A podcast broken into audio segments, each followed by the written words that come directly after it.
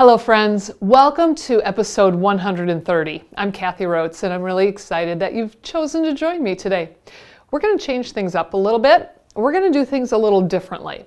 Uh, if you've been following any of my TikTok videos or Facebook Live on the Unity Consulting Facebook page, uh, or my Reels, uh, those are videos, that's like a new term I had to uh, learn. If you've followed any of those videos or if you've seen any of my posts, you may have seen that I've been chosen to be one of 40 people to take a look at a new book that will not be available to anybody else for another five weeks. This book is by John Maxwell. If you're watching the video, I'm showing a picture here. It's called The 16 Undeniable Laws of Communication. So today we're going to, I want to share with you some things that's in this book. Let's just call this our book club. I'm going to share with you some things that have really stood out for me. I like to write my books, so I always have a pen and a pencil handy. Uh, so, you know, this is what I'm highlighting. This is what's connecting with me. Uh, you know what? If I'm given this opportunity, I want I want to share, and they're allowing me to share any of this information to to just get everybody excited about this powerful book that's that's available. You know, one of the taglines related to this book, it's, it's on the back cover actually, and it says, Everyone has a message to share. And that's so true. So when you look at the title, The 16 Undeniable Laws of Communication, we all communicate. You don't have to be a speaker or podcaster or videographer or whatever. I guess I'm not a videographer, I'm in videos. you don't have to do any of that. You can just have a conversation with your neighbor, a stranger just talking is communicating.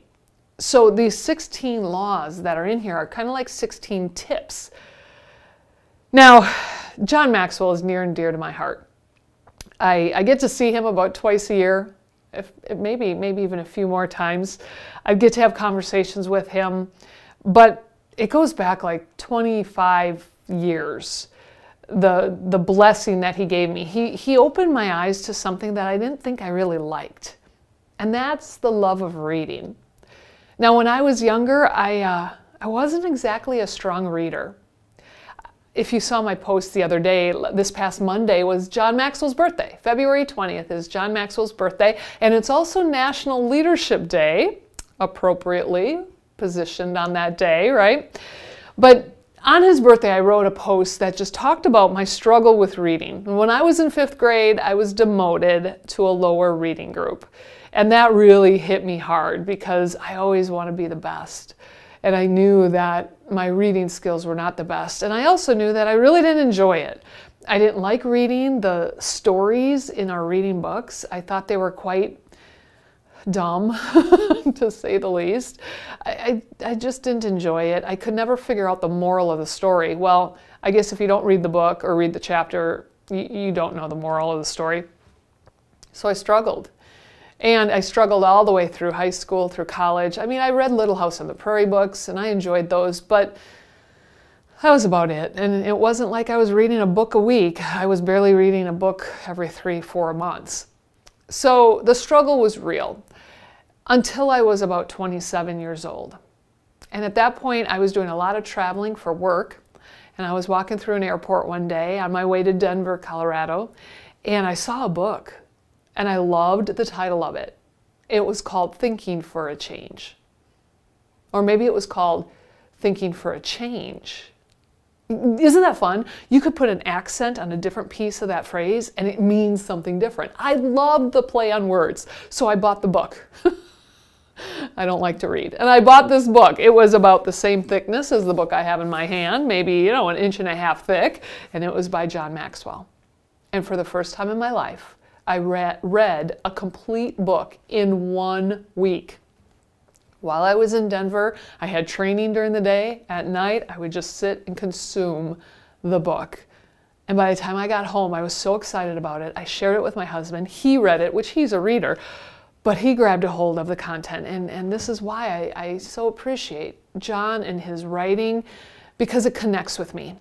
And what I realized at that point is for so many years, I was reading the wrong type of book. I, I, I, don't mind fiction. I might read one or two fiction books a year, but that's not really what I love. I love books that I can do something with the content.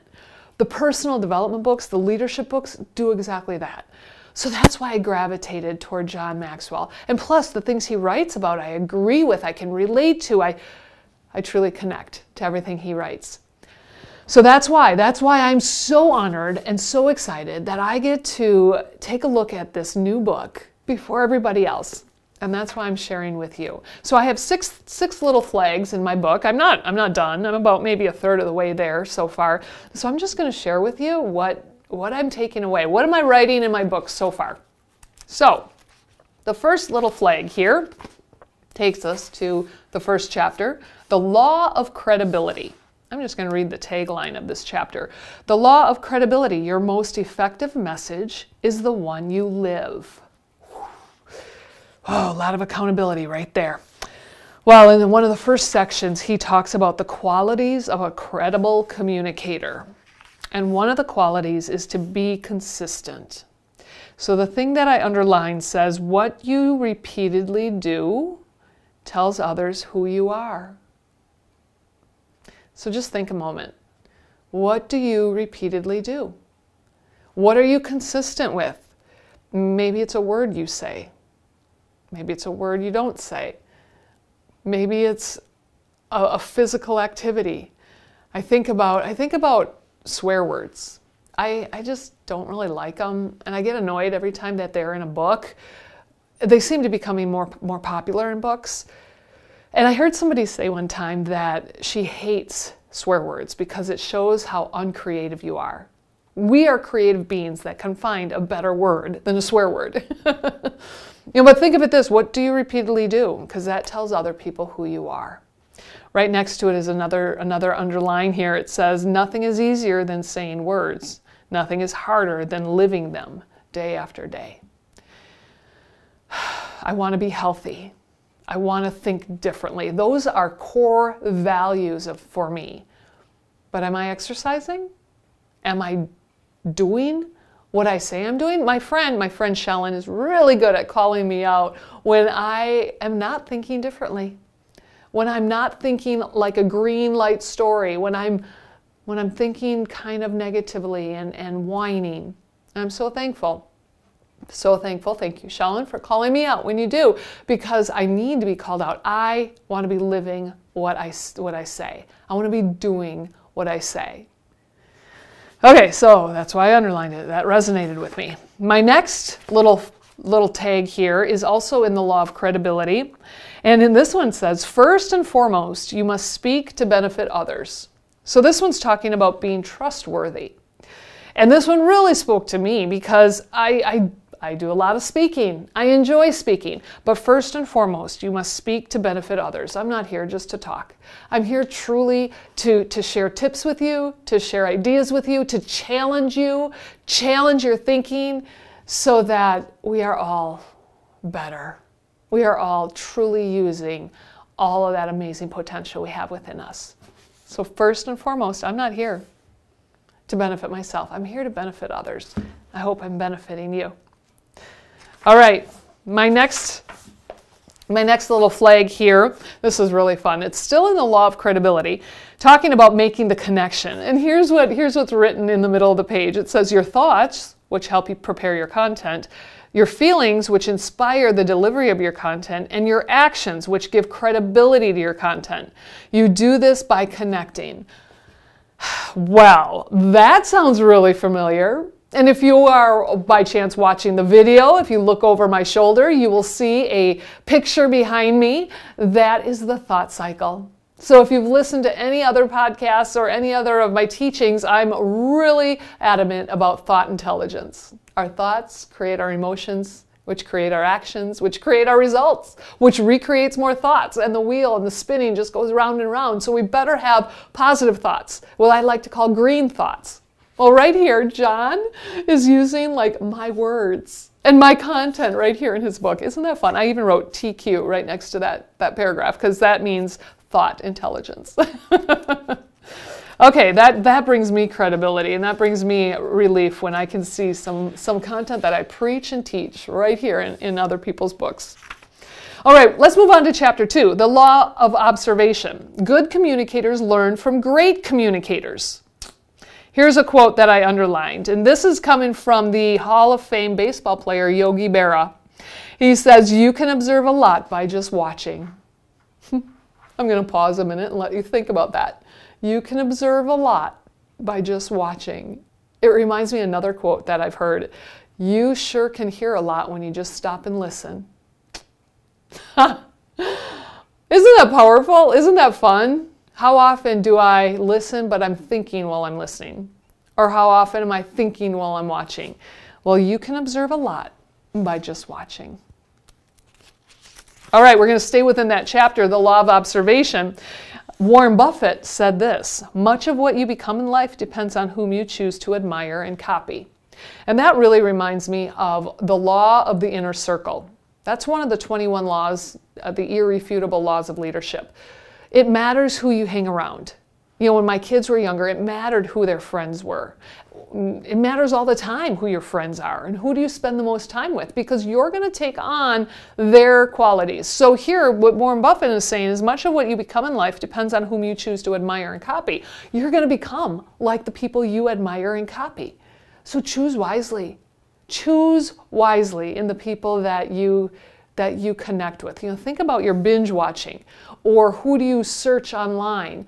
Who do you read about? Do you read the tabloids? Do you read the newspaper? You, what, what are you consumed with? Because it matters. All right, last tip for you. We're going to move to the law of preparation. I like the law of preparation. I think preparation is extremely important in life. The tagline for this law you cannot deliver what you have not developed.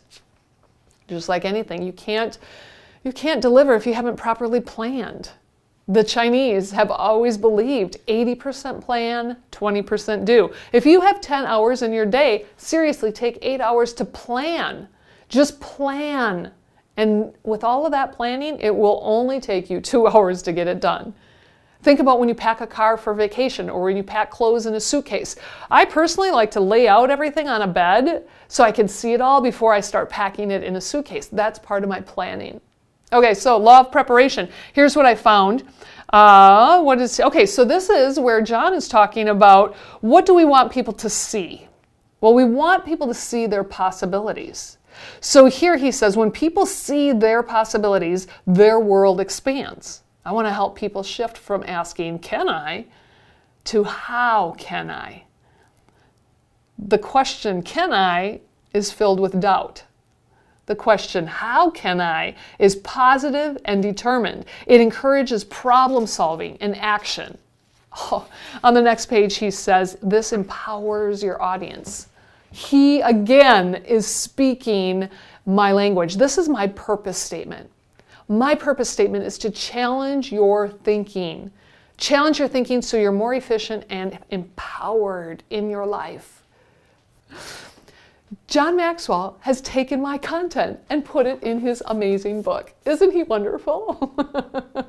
well, that just proves, though, you know, it's not my content, right? It's not John's either. It's just so relevant and real in this world. It is a law of communication, an undeniable law of communication that just takes us through chapter four of this book. So, you know, stay tuned to future TikTok videos or podcast episodes because I'll, I'll continue to share with you what I'm learning, where, what I'm growing. But definitely mark on your calendar March 28th. That's the day that this book will be available to everybody. And I encourage you, if you speak to anybody, I encourage you to check it out.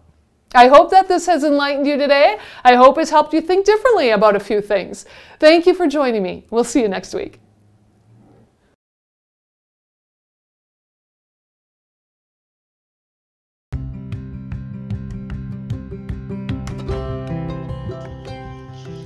I hope this topic has challenged you in thinking differently as you strive to grow from success to world class. Please follow this podcast, share it with your friends and follow me and Unity Consulting on all social platforms Facebook, YouTube, Instagram, TikTok, LinkedIn, and our websites unityconsultingllc.com and kathyrotz.com. Just make sure to spell my name right. I look forward to connecting with you next time to challenge your habits so that you are more efficient and fully empowered.